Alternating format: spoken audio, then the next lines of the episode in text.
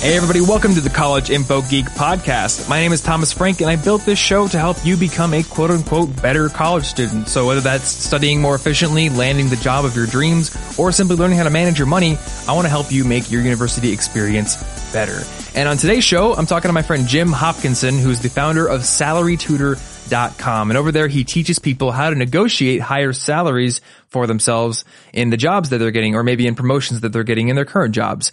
And I absolutely love the work that Jim's doing, because as somebody who is focused on helping people eliminate their student debt, I realized that negotiating a higher salary can increase your income, and it's probably one of the most powerful ways that you can pay off your debt faster and also just achieve your goals through being able to make more money. So on this interview, or in this conversation, we'll be talking about some ways that you can make a case for earning more money, even if you're going into an entry-level job straight out of school. So that's what's coming up. First, if you want to get my book on earning better grades, it's over 100 pages. I worked super hard on it over the past 3 months of 2014, and it's absolutely free. So go over to collegeinfogeek.com/book if you want to get a copy of that. I would love to hear your thoughts on it if you're able to read it, so definitely let me know. And if you have questions or opinions on the book, email me over at thomas@collegeinfogeek.com and let me know what you think. You'll also find the show notes for this episode over at CIGpodcast.com. Scroll on down to the episode 52 link with Jim Hopkinson, and you'll find links to anything we mentioned. You'll find a summary, and you'll also find links that teach you how to subscribe to the show if you want to do that. So that's all I got to say for this intro. Let's get into the conversation.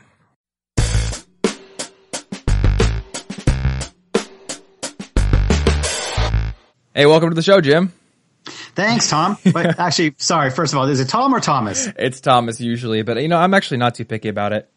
Okay. To be honest. Right. Is it Jim or James or? Jim is fine, Is there a more complicated version of Jim that exists that I don't know about? I think it's just James, right? Technically I'm a JJ, a Hoppy, whatever, so. JJ, are you directing the new Star Wars? Exactly. Better make it good. Actually, my girlfriend and I just watched all 6 Star Wars over the past week because she had never seen them. Wow!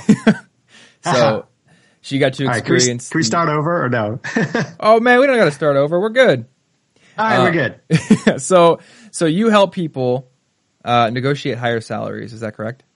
That is correct. All right, then I feel the need to lead with the question that is probably on everyone's minds: can a college student fresh out of school negotiate a salary? Because what I was told in school by teachers, by career professionals, is that as an entry level job applicant, you don't really have a whole lot of leeway to negotiate. You just sort of need to take the first position you get and start building some career capital. Is that true, or can you actually negotiate a higher salary or more benefits as a greenhorn?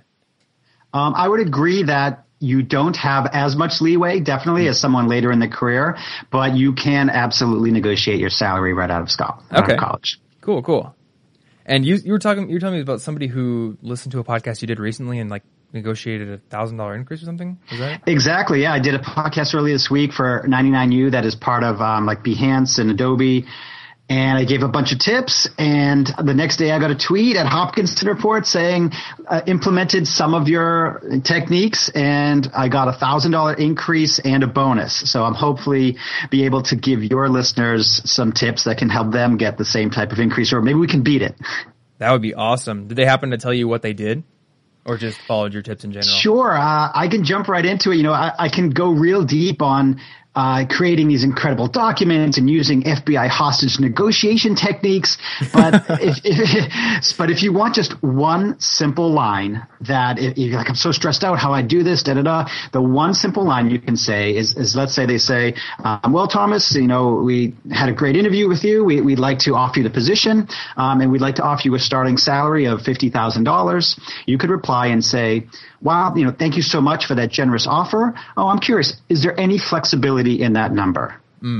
So simple sentence, just, I'm curious, is there any flexibility in that number? You'd probably want to back it up a little bit by, I'll bring you to my second tip, which is not only this, but that.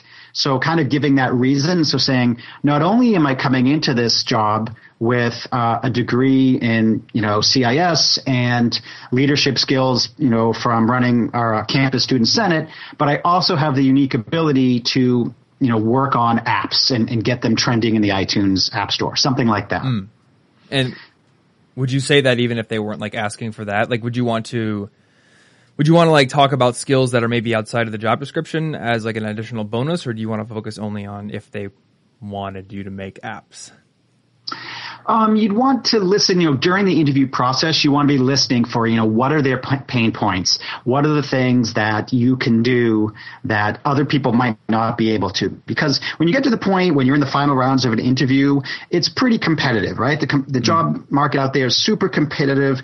Everyone went to a decent school. Everyone had decent grades. Everyone's done an internship. So it becomes like, what are those things that will make you stand out? And sometimes it's as simple as like, and I can start tomorrow, and they don't want to, wait for someone to give a 2-week notice or move from across the country. But, I'll give you another example. Someone that I helped get an $11,000 increase with a single email.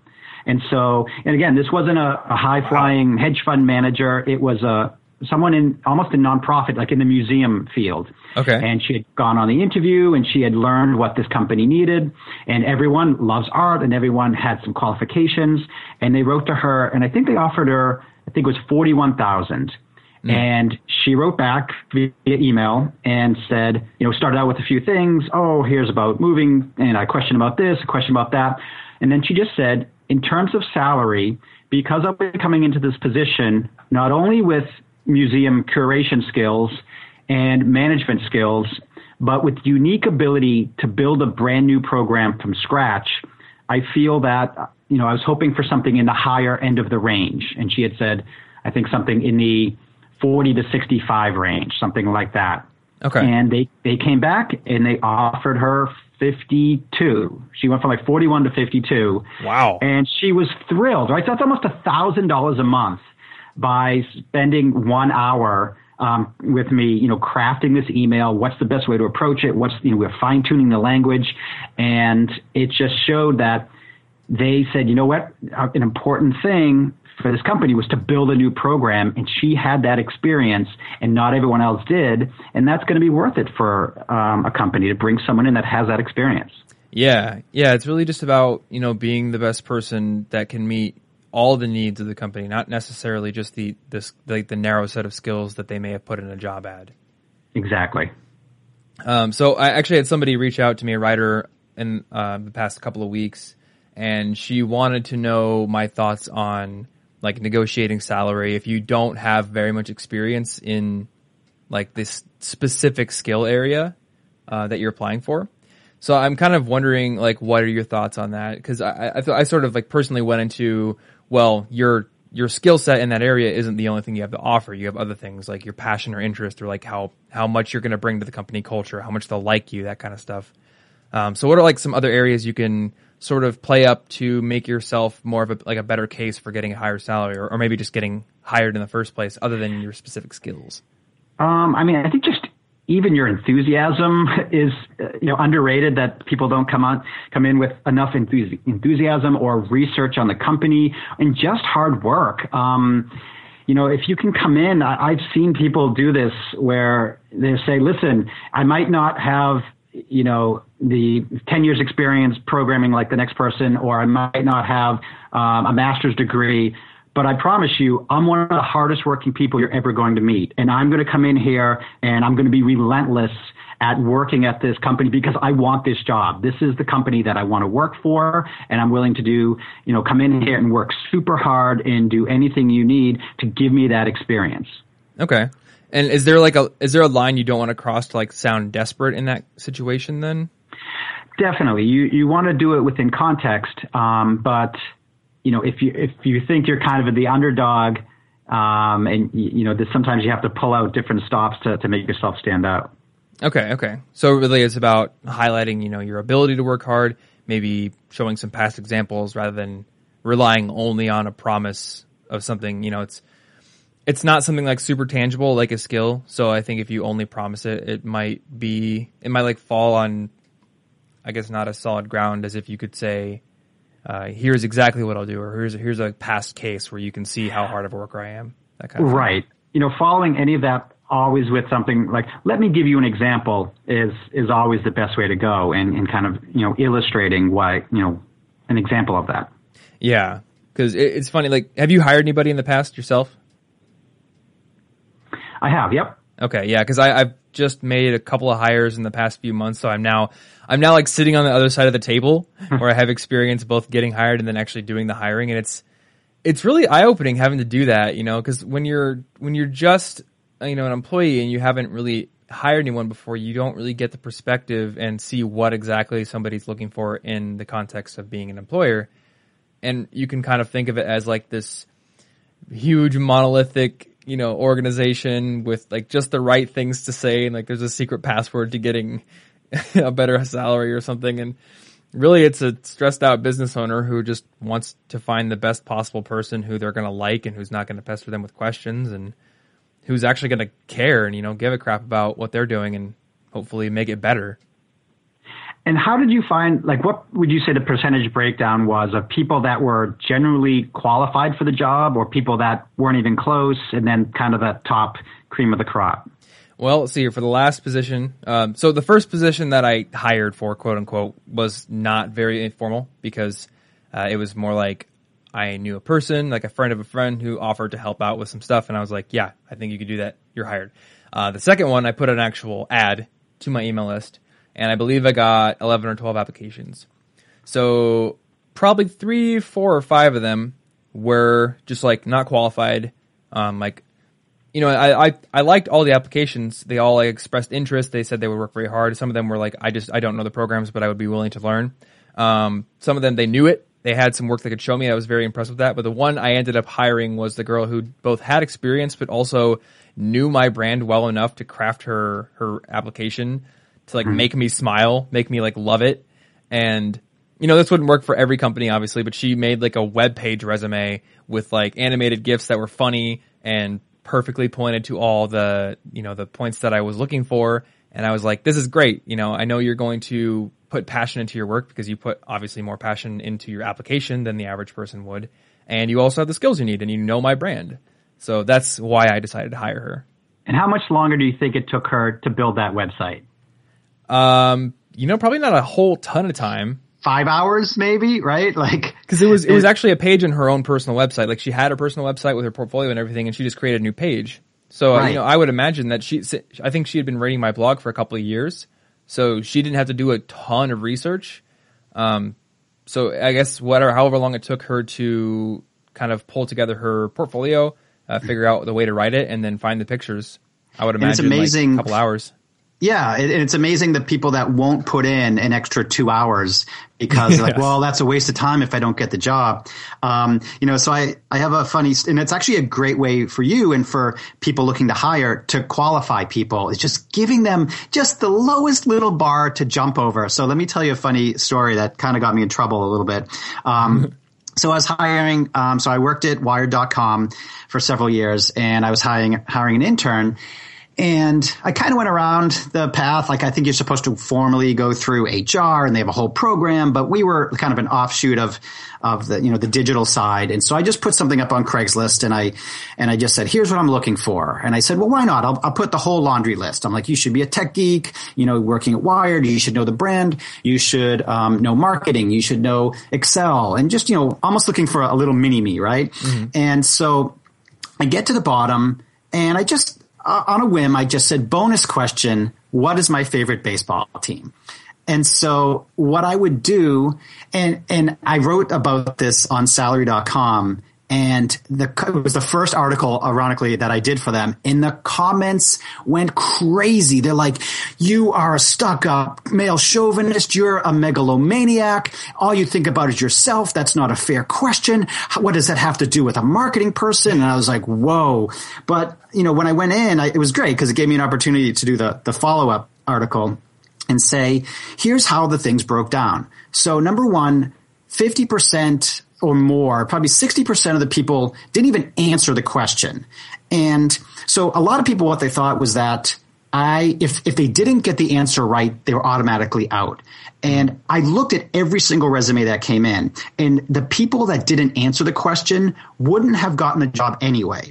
So it's not like someone was qualified, but they got the question wrong. So that kind of told me they weren't even interested enough to answer the question. Let me look at their resume. Nope, they never would have passed it anyway. Yeah. So then the remaining percent was interesting because I had people guess, just be like, you like the Baltimore Orioles. And it's like, nope, incorrect. And then I had people adamant, like, you should like the San Diego Padres. I'm like, nope, that's wrong. And then some did a little bit of research and said, well, I think he's based in New York. It must be the Yankees. And it's like, wrong, So yeah. Imagine my delight when you get that application that says, Dear Diehard Boston Red Sox fan. And it's like, yes, this person paid attention. And, I wasn't trying to be mean. You had to send the email to marketingguy@wired.com. Yeah. If you threw marketingguy@wired.com into Google, up popped my name. And if you type Jim Hopkinson, favorite baseball team, I had like 3 or 4 blog posts where I talked about the Red Sox. I would change my Facebook picture to wearing a Red Sox hat. You could find my bio on multiple websites that showed I grew up in Boston. So it wasn't that hard to find it. And without fail, anyone that got to that level of research was someone that would have made the top 1% anyway. And it was just an amazing way to kind of qualify people. Yes, I freaking love that story. I have a concept that I talk about in my blog a lot, like the concept of being a solution finder. And I think a lot of students are not solution finders. I think a lot of people are not solution finders. And what that means is when they run into a problem that they don't understand, they freeze up and ask for help immediately. And what I want people to do instead of doing that is to, I guess the specific way you could do it is simply go to Google, but find a way to solve the problem yourself. And right. I had to learn this because my first job in college was tech support dude, and my job was to solve problems that there were not answers for in the database a lot of times. So I had to go trawling through Google. And it just kind of shows this difference between students who will do the thing that most people won't do and then the rest of the people that won't do it. And yeah. The people that will do it, they're going to stand out. And, I say stuff like, you should put a crap ton of effort into this job application. Like, you should build an entire website talking about why you want to work for this person, or you should research them and figure out what their favorite baseball ball team is. And a lot of the answers I hear, how do you ever have time for that? Because you have to apply for so many jobs because you don't know which one you'll get. You have to put out like a ton of applications. And I'm like, if you just shotgun out a bunch of applications and they're all like the minimum effort, you're not going to get hired for any of them. But if you put like amazing effort into one, you're probably going to get hired in that job, Absolutely, yeah. You're going about it the wrong way. I've got a couple of points on that. So, number one, I was also a tech support rep was my first job out of college. Oh, really? So 100% agree with you. And you absolutely see that and I actually equate it to when I'm helping someone negotiate their salary. There's that light bulb moment. So when we were doing tech support, you would train a new person, and so it was literally the typical like your call may be monitored. So like I would be the senior rep with my headset on mute, and they would have their headset on, and you can train them for 2 weeks. Like, if this is the question, do that. If this is the error, oh, that's the bug we know about for this. But you don't know what's going to happen, and you can only do that so much until you got to get on the phone live. It's like driving, right? You can watch read about how to learn how to drive a car, but until you get in the car, there's no difference. So, and you could see the switch. So in the beginning, someone would say, "Hi, I'm having trouble printing," and then they look at you panicked. And I'm like, hold on one sec. They put you on mute. Like, what do I do? I'm like, ask them, tell them to go into file and printer setup. Okay, sir, go to file and printer setup. Okay, I did that. It's just an HP desk chat. And then they look at me and I'm like, okay, tell them to do this. And so that's like that first stage. And then once they've done a few calls, then it kind of switches and they take that bigger perspective. Like, okay, what's the big perspective? How's this printed before? Did this just start happening? Why is it printing wrong? And sometimes some people never make that switch. They always need that step by step. And I see the same thing with salary negotiation. I tell them what, the first stage is I tell them what to say. And so they're like, I really feel my worth is this. And then what if I come back and say this? Well, I think that. But when you hit that light switch moment, it's when you believe it, right? It's when it's in your heart and you're like, I know that I'm worth this money. And I do feel that I have the skills that are better than someone else, and that's when you really make a great connection. Yeah, definitely. It's just kind of, I guess, building that confidence. And as an employer, you know, interviewing somebody, you want to see that in your applicant. Yeah, and I'll give you another story. Is I to some degree I'm kind of mean about some of the questions. Not mean, but I justified it, and I got asked this question. You know, so I was going for my dream job at ESPN. You know, working in sports, working in internet tech back in the day, and they asked me this thing called the locker question. And I don't know if you want to hear the whole thing, but it's pretty. It's an engineer asks me, and it's basically there's like 100 lockers in a row, and one person goes through and opens the lockers, and the second person opens every second locker, and the third person opens every third locker. After 100 people go through, how many lockers are open? It's just this complicated thing. And the number one thing is like it's not the question; it's read behind the question. What is the goal of this? And every interview question, you could look at this. And I would have people like, I have no idea. And it's kind of like, oh, great. So when faced with a problem you don't know, you instantly give up. Great. On the flip side, I've had people. So the first thing I would do as an interviewer is I'd give it to them and I'd watch their first reaction. Do they panic? Are they fired up? Are they thinking? Do they just guess? Then I would wait. And I actually, first I would have them give them a piece of paper and say, well, just sketch it out. And then I actually went to the step to printing out a pre-made 10 by 10 grid and handed it to them and say, why don't you do just the first 10 and see what happens? And so they'll go through the 10 by 10 grid, and just watching them do that, you gain some insights. And sometimes they get the answer, sometimes they don't. But it's, again, the way they you know, it's the way they approach it. And the people I've hired, I've had one person like was stuck on it. And I'm like, well, you know, that's okay. It's a really hard. And they're like, no. I want to finish it. Hold on, you know? And then actually the person I hired, she got so mad that she couldn't get it in the interview. She went home and she built a replica model in Excel and did like proof of concept of how to solve it through Excel. And I'm like, that's the person I ended up hiring. Yeah. It's amazing. That's awesome. Have you seen The Imitation Game by chance? I haven't. There's a scene in it. It's about Alan Turing and you know, the development of the machine that broke the Enigma in World War II. But there's a scene where he's looking to hire more mathematicians for the project. So he puts this crossword in the paper, and it's like, if you can solve this crossword in 10 minutes, then show up at this place at this time. And then he gives everyone in the room a problem that's supposed to be impossible to solve. And the other guy asks him, like, so is everyone going to solve this problem in the time limit? And he's like, no, it's probably impossible for them to solve in the time limit. What I want to see is how they go about it, you know? Right.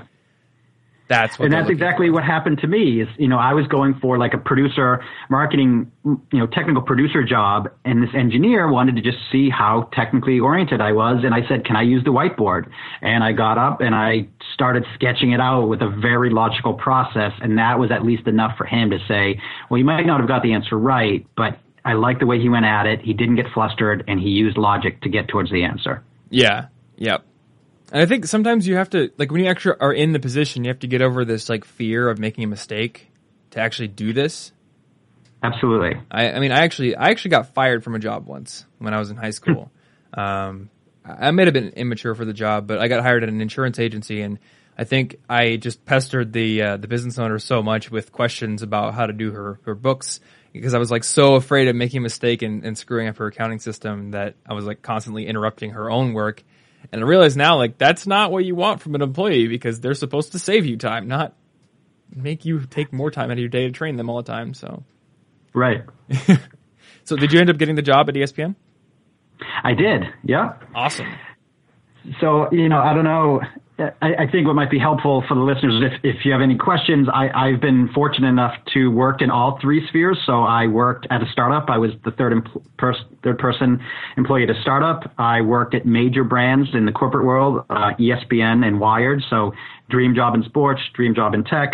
And then for the past 3 or 4 years, I've been a solopreneur, so to speak, doing a lot of different things in terms of, you know, helping people negotiate their salary, but also speaking, teaching. I'm an author, and it's been, you know, three different, you know, Zappos talks about 3 stages of your careers and about happiness. Mm-hmm. And they say, you know, the first stage of your career is about, you know, basically a job, right? Doing something that ideally you love, But, you know, maybe it's still just a job. And I kind of look at that as the tech support job was, you know, I liked doing it. I was good at it. It was my first job out of school. It was great. And then even the startup, I was just learning so much. So it was a job and I was learning. Then the second phase of your career is getting into the state of flow, like doing something where time and space disappears. And for me, that was working at ESPN. I mean, we were working sometimes 19-hour days when we were launching. You know, the fall was brutal because, you know, I worked in their fantasy games department. Okay. So anyone that plays fantasy football on ESPN, all the people out there whose boyfriends or wives are, you know, they disappear for 6 months. That's my fault, right? Okay. It's funny because still to this day, there's like rules that they're like, wait a minute, three people had a 6-7 record and we tied and we went to the playoffs and the advanced tiebreaker says, I'm like, yeah, I wrote that rule back in 1999 to you know, split that tiebreaker, which is pretty cool. But that's like the state of flow. I mean, the worst day of my life, I'm still talking about sports, right? So just totally immersed in what I loved, and working there for hours was amazing. And then this final stage you get to is kind of something bigger than yourself. So giving back and making a difference. And, you know, I know we met at the World Domination Summit, and a lot of people, you know, we can identify with a lot of the speakers and the people that are there. And for me, it's, you know, Wired started out really great, is working on a lot of tech. And at the end, I went to a different department and I was doing subscriptions, mm-hmm. which is fine. And, you know, I love the brand. I had a great time there. But kind of at the end, I was like, my job right now is technically to convince people to buy a magazine for $10 by giving them a hat that I know costs 50 cents, right?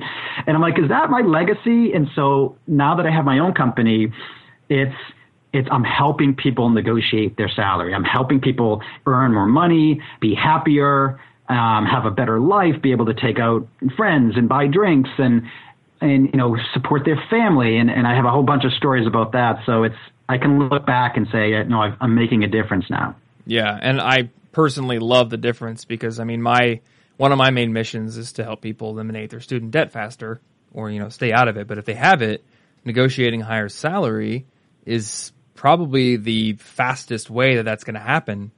You know, I mean, you can only be so frugal, especially when you're right out of college. But if you can negotiate $11,000 extra per year, you know, that's an extra grand. If you were already, you know, if like that the museum curator lady, if she was already planning on living on 41K, that extra $1,000 could go straight to a student loan if you had it. So exactly. Yep.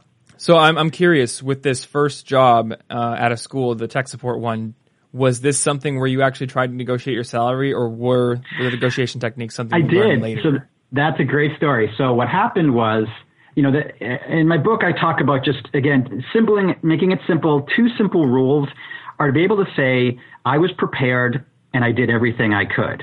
So you never want to walk in unprepared and they're like, we want to offer you this. And you're like, because the most likely thing you're going to say is, okay, you know? Yeah.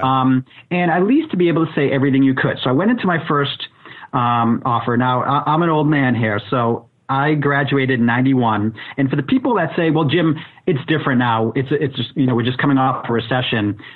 In the 6 months after I graduated in 1991, 92, was the worst unemployment rate, the highest unemployment rate that we would see until 2007, 2008. So I definitely graduated at the worst possible time in the past 25 years, except for this, you know, last little run here. Mm-hmm. So I had looked for 6 months. I couldn't get a job for more than 6 months. I was working at Staples just to earn some money on the side. And so I finally get this interview for tech support. And one of the great things was, they said, well, what are you doing now? And I said, well, actually, I'm selling computers at Staples, but your software is installed on every computer that I sell. So I'm familiar with the company. Oh, that's great. That's great. So the evil HR lady sits me down and she says, well, Jim, you know, we talked to Cecilia and Doug. Everyone thought you were a great fit. We'd like to offer you, you know, a position. And the starting salary is $20,000. And I was like, oh man, because, you know, every guide in my, you know, coming out of college said the average computer information systems major makes $41,423. I'm like, yeah, I'm going to get $40,000, $20,000. And I was like, oh man. So I came back to her and I said, well, you know, as you know, I'm a computer information systems major, and I think my technical background is going to make me an excellent employee for this position. And I'm not sure if they told you, but I'm actually selling your software right now. So versus other people that come in, I have a little more advantage because I'm already familiar with all of your products. And she looked at me and she said, Jim, everyone makes $20,000 to start. Do you want the job or not? And I said, okay, I'll take the job. Now, you might think that's a failed negotiation, but if you look at my two rules, I was prepared, right? I was ready once she gave me that question, and I did everything that I could. I counteroffered. I said what I wanted, and I think I said, I was looking for something in, in the mid-20s. And I did everything I could, and she told me that every single person started at that same position. And here, what happens at that point is it comes back to you. So I had a choice. I could go to work and finally get my first job, get my foot in the door, and then work up from there. But I knew that the person sitting right next to me wasn't making more than me. That's what you want to avoid, is regret, right?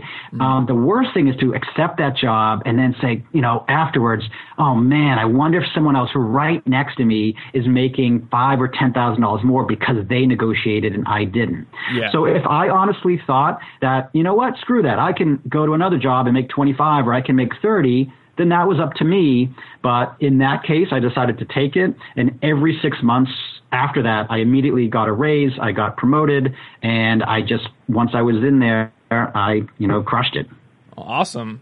It's interesting that you, had the, the confidence to ask that question, can I have more? Because once you are told that you have the job, like, you have a lot of loss aversion to get over in order to make that request. You have loss aversion, but that's also when you have the most leverage, right? Mm-hmm. And the way I illustrate that in one of my courses is that, imagine their side of it, right? They've got two open positions. They put the ad in the paper. It costs them hundreds or whatever, sometimes thousands of dollars to advertise. They've got to bring in, they get 500 resumes. They got to pay someone to whittle through from 500 down to 50 resumes. Then they got to whittle that down to 10 resumes. Then they have to schedule and they have to line up all of their high price managers to interview you. And they get it down to 5 and they go through the interview and they get down to the last second and they offer you 20,000 and you say, I was hoping to get closer to 25. Do you think they're going to say, nope, forget it. Bring back those 500 resumes. This was our top candidate, but let's go back. I'd rather go through those 500 resumes again than give that person the 2% extra. Yeah. And the statistics bear that out. The number of, it's like 80% of companies expect you to negotiate. Most companies leave that wiggle room. They expect you to make a counteroffer. And it all comes down to just the way you do it. It's not, sure, if you're like, well, that's bull, I went to the best college in California and I'm worth $50,000, then yeah, they might pull the offer on you. But if you do it in a business-like manner, you're usually in good shape. So you don't want to be Kanye. You also don't want to be a doormat. Exactly. So let me give you another story if you want. So I call this the tale of two interns. And so I had one intern come up to me and she was like, Jim, guess what? The backstory was, internally someone said, hey, we have an opening for a sales associate. Does anyone have any ideas? And I said, my intern would be perfect. So I recommended her for the job, and I get a phone call and the phone rings and it's like, hey, Jim, this is, Melissa, the hiring manager. Oh my gosh. Stacy is amazing, right? Is there any way that you wouldn't, is there anything I'm missing? I'm like, no, she's amazing. And so I hang up the phone.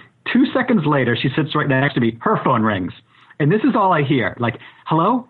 Hey, hi, awesome, great, definitely, great, okay, bye. And she hangs up the phone. And she says, Jim, I got the job. And I'm like, oh, that's awesome. Of course you did. I know you were so qualified, and I'm so excited for you. I know I hate that I'm losing my best intern, but, you deserve the job. That's great. And then I said, so, Stacy, I didn't hear everything, but did you negotiate? Did they talk about money at all? And she said, and I think it was maybe like $15 an hour or so. So that would be like $30,000. So it's not a bad, entry level sometimes. And And she said, oh, yeah, you know, it's $15 an hour. And I said, did you negotiate? I'm like, you're in a pretty strong position. You've worked here for 6 months. You know all the salespeople already. You're not just someone off the street. And she said, I just got so excited, I didn't know what to say. And I said, Stacy, you have my manuscript. Like, literally, it was the month before my book came out. And I said, I know you're job searching. Here's the manuscript of my book showing you exactly what to say. Now, in the end, she turned out fine. She's still there. She got promoted multiple times. But all she had to do is say that one line of, because I'm not a brand new candidate, I actually know the sales team and I'm very, I know I've worked here already. Is there any flexibility in that number? Would they have gone to $17 an hour, $18 an hour? She'll never know. Yeah. So a week later, my second intern comes up to me. Yes, I lost both interns in the same week. And so this is Kenny. And so he's like, boss, you know that thing I told you about? Well, I got the offer, but I know you're the salary guy, so I didn't say anything yet. What should I do? And I said, okay. And I said, well, what did they offer? And I think it might have been like 38 at the time. And I said, here's what you do. You don't have a lot of leverage, but just go back.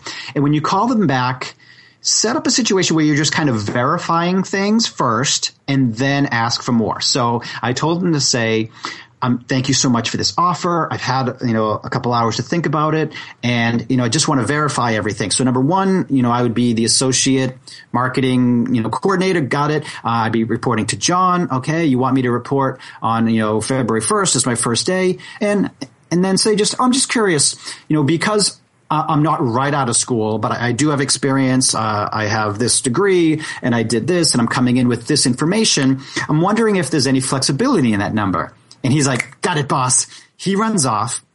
And a few minutes later, he comes back and he doesn't look so happy. And I'm like, uh-oh. I'm like, Kenny, what's wrong? He's like, well, number one, that VP that I know at the company that got me the job? I'm like, yeah. He goes, well, I called him first and he said, don't negotiate. And I was like, well, okay. That's his opinion, but we should be okay. And he's like, number two, they said that they were already going to pay me – they were originally going to pay me $35, so they already built in $3,000 because of that experience. And I was like, well, that's okay. And he's like, and number three, they said no one in the history of the company had ever negotiated before for that position. They were going to have to go back to the hiring manager and check it, and they were going to have to go back to finance to check on the budget. He's like, dude, I think I lost the job. And I was like, oh my gosh, I just cost this guy his first job. Like, I'm like, no, it'll be okay. It'll be okay. I'm like, well, tell me, how did the conversation go? And he looks at me and he says, I told them, I'm living at home with my parents on Long Island. I need to move into New York City to have a better life and be with my friends. And I need to make $39,000. And I was like, that's not what I told you to say at all. I'm like, number one, where you live or what you do or if you have student loans, that's not their problem. They want to know that you're working for them. And first of all, why did you ask for just $1,000? That's not even going to make a difference. He's like, oh, man, I blew it. So he sulks off. I jump on a conference call. I'm freaking out. He's freaking out. Next thing I know, both Kenny and Stacy come running up to me. I don't know if they're going to stab me or they're going to high five me or what's going on. And they're like, Jim, guess what happened? And just as they're about to talk, someone on the conference call is like, Jim, what do you think? And I'm like, yes, I think that would be great. And they're trying to get my attention and they grab a piece of paper and they scribble something down and I'm talking and they hold it up and I look over and it says, 40,000. We win. And so not only did he do everything wrong, not only had they already given them a raise, but he became the highest paid entry level person in the history of that company. And so even though he just went from 38 to 40, now he's saying he's starting at the early, I started in the low 40s and every raise is going to be built on 40,000, not 38. And then the next job he goes to. And if even that $2,000 increase then will lead to hundreds of thousands of dollars amortized over your entire career. Yeah. Oh, that's awesome. And yeah, I was cringing a bit when you said he talked about like why he wanted the money and, personal reasons. Cause, you realize that like, jobs are an exchange of value. They don't care about your personal life, but it still worked out in the end. Yeah, one thing people have said is, you know, you get paid because you either make the company money, you save the company money, or you do something that no one else can do. Yeah. And so you don't want to say, well, I have a high student loan or my rent is so high. Once in a while, I've been using this with some people I work with to throw it out there and then take it back. So it's like I haven't had it misfire at all, but it's an interesting way to show that you know that. So the way I told them, if they wanted to say it, you could say something like, so let's say, someone is offered, $35K and they're a typical college student and they've got $70K of debt or something. And they know they've been on a couple other interviews and they know that the going rate is 40 to 50.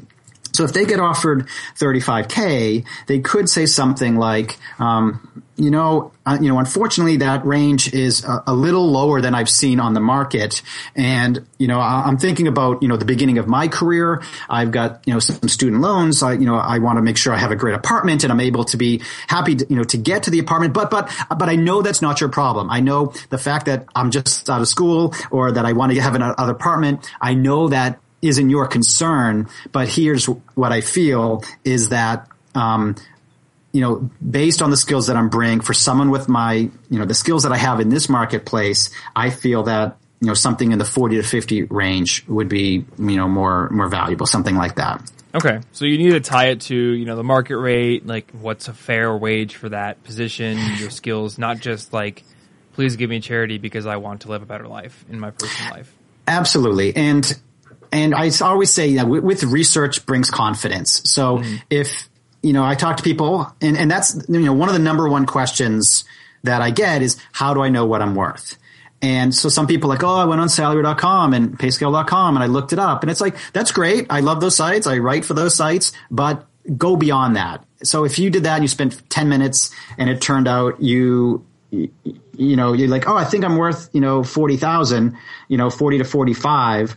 And then they offer you that, so say you get an offer for 42, you're like, is that a good offer or not? But if you research on those sites, if you check out industry salary guides for whatever industry you're in, if you talk to mentors, if you go on other interviews, if you go on to job fairs and you ask there, if you go to your career center, if you have all of a sudden 10, 15, 20 data points and all of them say that someone with your skills is paying between 45 and 60, then if they offer you 42, boom, you instantly know that that's on the low side. If someone offers you 55, you instantly know that that's on the high side. So with that research comes, great power, as they say in the comic books, something to that effect.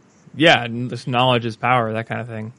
Yeah. So I guess, personally, there are a couple things that I would say anybody should do, whether you're in college or not. If you want to get a new job, one, interview for jobs that you might not care about just to get the experience. And then two, ask people out to coffee who work in those positions. Like not to ask for a job, just to kind of get their experience, know what the day-to-day is like, all that kind of stuff. Just know, 100%. The thing that I'm, because it's so competitive, here's some tips for job seekers is making sure you stand out and since it's College Info Geek, use the stats in your favor, right? So I don't have an official number, but figure 80% of the resumes that I see are the same boring Microsoft Word resume, right? Do you do anything to differentiate your resume from anyone else's? There's a phrase like, pretend you're 39 of 70. What the heck does that mean? Pretend the HR person has a stack of 70 resumes and you're the 39th one. Like, how are you standing out? Yeah. Number two, 80, 90%, it's probably 100% of companies are going to Google you. What happens when it comes up? Yes. Now, the worst thing is, your drunken tequila pictures from spring break come out. But even if it's, it's just my LinkedIn page, I'm like, it's nothing bad. I'm like, that's great. But What if you had a beautiful one-page website that just summarizes your skills and had your resume and a portfolio, et cetera? Yeah. And I know you're a big proponent of that. Then that second one, the portfolio. 80% of people are going to come in and they'll say, well, tell me about a project you worked on. And they're going to tell them. You be different and show them. So if you come in and say, oh, I put together a digital portfolio on the iPad of, you know, a couple projects that I worked on in college. This is kind of some photos from the event. This is a social media campaign we did. This is some tweets from satisfied users. Here's some testimonials. And here's the challenge that I have. Here's the actions that I took. And here are the results. Like, no one else is doing that, right? Yeah. And then lastly, up to 80% of jobs are through networking. I spoke at a 99U conference, and I said, raise your hand. How many people got your job by going on to, monster.com and shotgunning resumes in one person? So 49 out of 50 people got their job, 98% through networking. And it's like, why would you do anything else but network?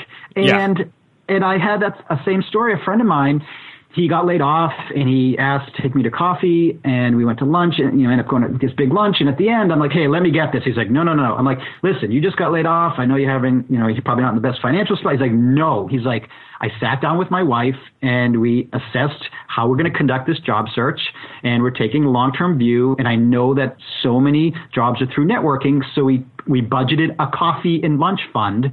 And that's how I'm conducting my job search, by paying people to go to coffee and go to lunch. And he wasn't out of work for very long. Yeah. I love that. I'm tearing my hair out right now. I mean, I have, I know somebody who's looking for a job, and they are basically just sending out resumes and looking at job sites. And I'm like, okay, I know that you're not, a big fan of conversation and social interactions and stuff, but it's going to take you a long time to get something, and when you do find something, it's not going to be anything good because it's on a job site. Like, if it's there and they haven't hired through networking for it, it's probably not amazing yet. Yeah, you might get lucky, but probably not. Yep. And then the last tip I'll give is, it sounds so simple. It was blowing my mind that people were just doing what you want. So I was at, or what you want to try to do. So I was at an event, and it was probably 50% people that were juniors and seniors in school, and 50% people that maybe 1 year, maybe 2 years out. And they give me the resume. It was almost like a speed networking thing. And so every 5 minutes, a new person was sitting in front of me. And, some of them would say like, what I really wanted to do is become an editor and a writer. And I'm like, oh, so do you have a website? Do you have a blog?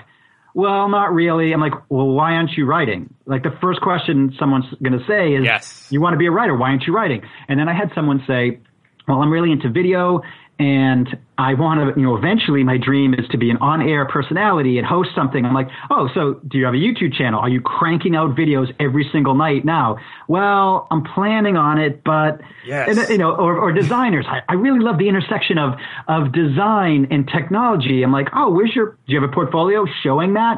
Well, I'm redesigning. It's like, really? You don't have this? You don't have and of course I ask every single person, do you own yourname.com? Do you have a resume? Yeah. I mean, a website. And it's probably 10 or 15, 20% at most. Yeah. And so, yeah. I want to express an opinion here. And maybe you'll agree with this. Maybe you'll disagree with it. When I talk to somebody and they tell me something they want to do, like, oh, I want to be an illustrator, I want to do videos or something, I want to be an editor. If it's something they could be doing now and they tell me they have not started, I don't just think, oh, you're missing your opportunity. I get annoyed with them. Yeah. And my brain goes, you will fail because you're not the kind of person to go figure it out right now. It's like the kind of person who feels that they need to go buy like a jogging suit and $500 running shoes before they can go running. Like, no, if you're not out there running right now in your jeans and New Balances, then you are likely to fail. So it's like, I think it's a detriment, not just like a missed opportunity, but it's an actual detriment, and it will do you harm if you're not trying to do what it is you want to do in some capacity right now. Yeah, and when I'm in a real, get really annoyed, I mock them and I say, well, I understand that building a website generally takes 6 to 8 months and $30,000, but oh no, wait a minute, it's It's $12. It's a dollar. It's free. Like it's 2 hours. To buy your URL is $1 a month. And you can literally, I know you have some great resources on your site. One company I know of is Strikingly. If you go to strikingly.com/LinkedIn, you can literally click one button and it will pull your LinkedIn profile and turn it into a mobile responsive website for free.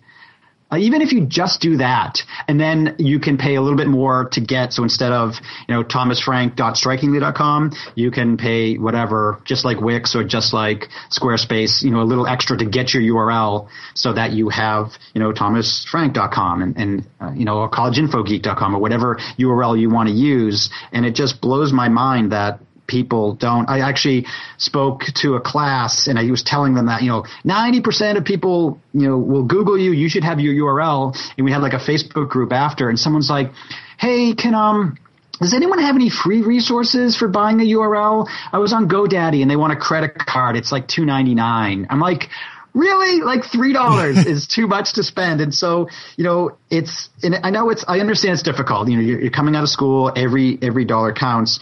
But at this point, the more you can look at the value of something versus the cost. So, okay, even if it was $100 to build this website, but it gets you the job, what is that worth? And, I deal with it a lot too. So people will come to me and they say, how much is it, for your one-on-one rates to help me negotiate my salary? Or, well, how much is your online course? And I say, like, well, I even make it less for college students because I feel that, I'm like, my online course it's only $49. And they'd be like, oh, I can't afford that. And it's like, I just told you the average person that takes it makes $5,000. Where is your math where you spend 50? In my mind, either if you spent $49 and it made you $50, it's worth it. And if I charged you $4,000, but it got you a $5,000 raise, that you would still be happy with that. So thinking about that value versus cost. I mean, it's the entire concept of investment at all. Investment of effort, investment of money into like a mutual fund, or investment of money into a resource that's going to make you more money through skills you learn. A lot of people are afraid to make investments, or they don't see the value, the future value. They can't see anything past, 2 days from now. Absolutely. But I think you have to realize that investing as a general concept is like the main thing that's going to get you from where you are to any higher place in life. Exactly. If you do not invest, you stay where you are. Yep. So that's why I'll pay $250 for a course on how to write a book because I assume that's going to make me more money down the line. I'll pay my friend $200 for his speaking course because if one school pays me $1,000 to speak, it's paid for itself immediately. And I will pay for hosting, or I'll pay for my domain or anything like that because it's going to get me a job, and it might get me a better job than I would have gotten. I mean, all you have to do is look at college, right? Mm-hmm. Can you afford $100,000 or $200,000? You can't afford it. No one's paying $200,000 cash, but you make that because it's an investment that's statistically going to pay off for you in the long run. Yeah, and that is a confusing thing. People are definitely willing to invest in the most expensive thing ever, which is college. But then when it comes to investing in a smaller thing, it's like pinching pennies and hemorrhaging dollars, or I forget the actual saying for it. But or like the people who buy a super fancy sports car and then complain about the gas prices. It's like, dude, you just hemorrhaged all this money on this big thing, and now you're complaining about a 10-cent increase in the gas price. Exactly. But yeah, I would say, so if this doesn't make sense to you yet, print off a stack of 90 sample resumes from Google and just do the exercise yourself. Go through it and try to find the best one. I think that will sort of kind of drive the point home that anything you can do to sort of stand out.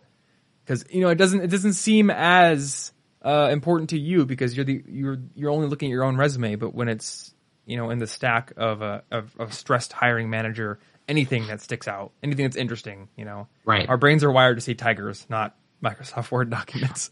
Yeah, and it's it's important to know where along that continuum of where you fall. So if you're going for you're in finance or maybe an accounting job at an insurance company, you know, maybe you don't want to do an infographic resume. Maybe it's just a splash of color, or maybe it's a little bit of, you know, some bold or underlining or a couple of tiny graphics. But if you're a designer or you're any, you know, in any kind of creative field, absolutely you should have something that makes you stand out other than, you know, Microsoft Word template number 72. Yeah. As long as Jack Welch isn't the person looking over your resume, give it a little bit of something. Right.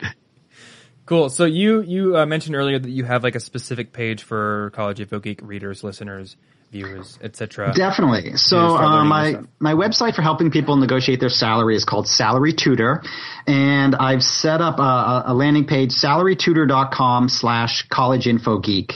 And what I'll even do better than 49. So my intro course is called The Negotiation Mindset. So this is just a real great place to start if, you know, all of this seems a little overwhelming.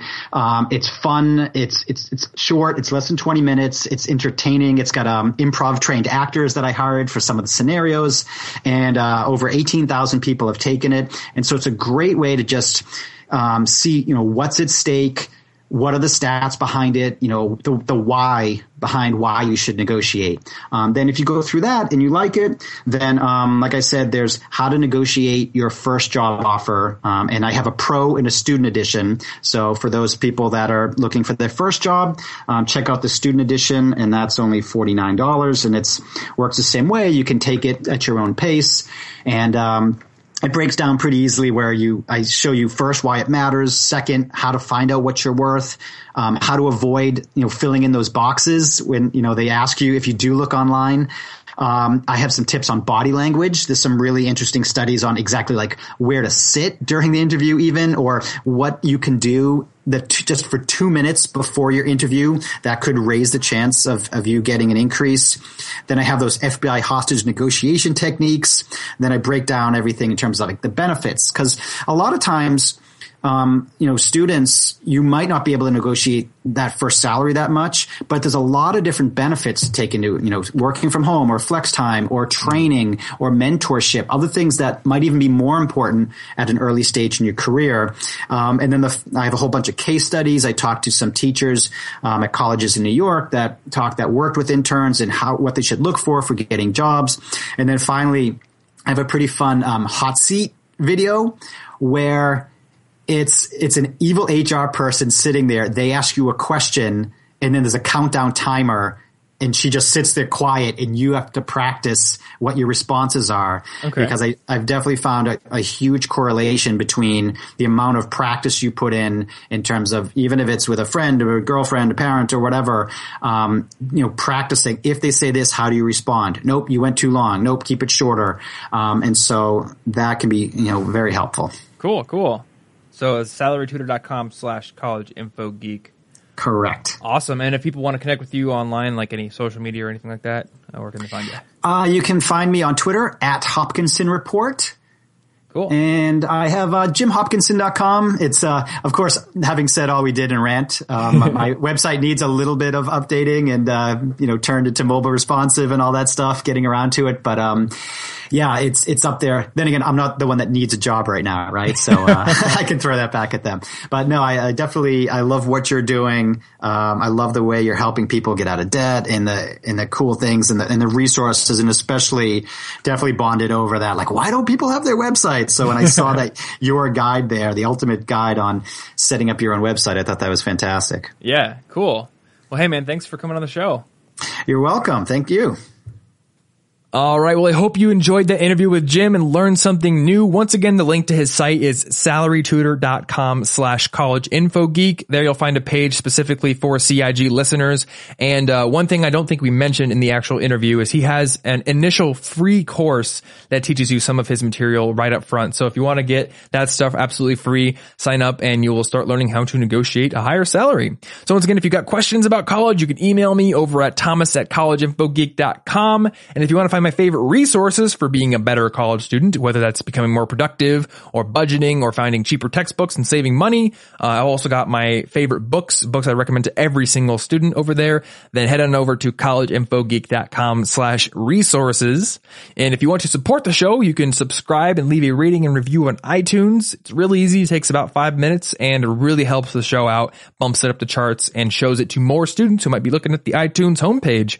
So that's all I got for this week. Next week, we got another podcast interview coming. As always, I'm not exactly sure why I said that, but you'll see it then. So stay cute. Thanks for listening to the College Info Geek Podcast. Grow your brain even more at www.collegeinfogeek.com.